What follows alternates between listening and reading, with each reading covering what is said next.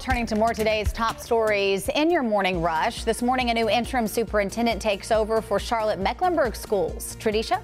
Good morning. I'm Tradisha Woodard. A familiar face at CMS High this morning. Hattabaugh will take over for former Superintendent Ernest Winston, who was fired earlier this month.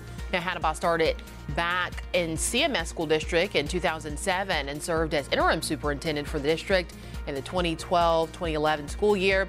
Now, he will serve as a temporary superintendent until June 2023.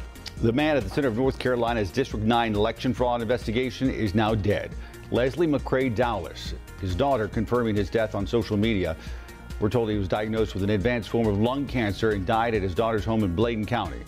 Was set to go on trial this summer on more than a dozen state criminal counts related to absentee ballot activities for the 2016 general election and the 2018 primary and general elections.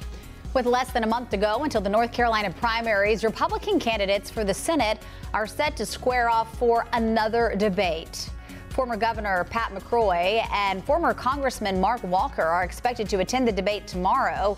Frontrunner Ted Budd was invited but hasn't confirmed if he will attend. Two Charlotte area men expected to appear in court this week over their roles in the Capitol riot on January 6th.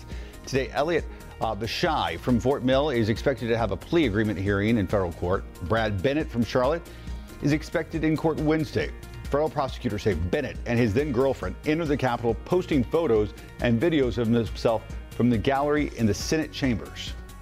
Rock Hill City Council will meet today. They're likely to talk about the future of the Panthers facility project, although it's not on the agenda. Last week, Panthers owner David Tepper said the agreement for the project will be terminated. Since then, Governor McMaster has been calling on the city of Rock Hill and Tepper to resolve the issues and come up with a new solution. City Council meets at 6 tonight. And that's it for your morning rush.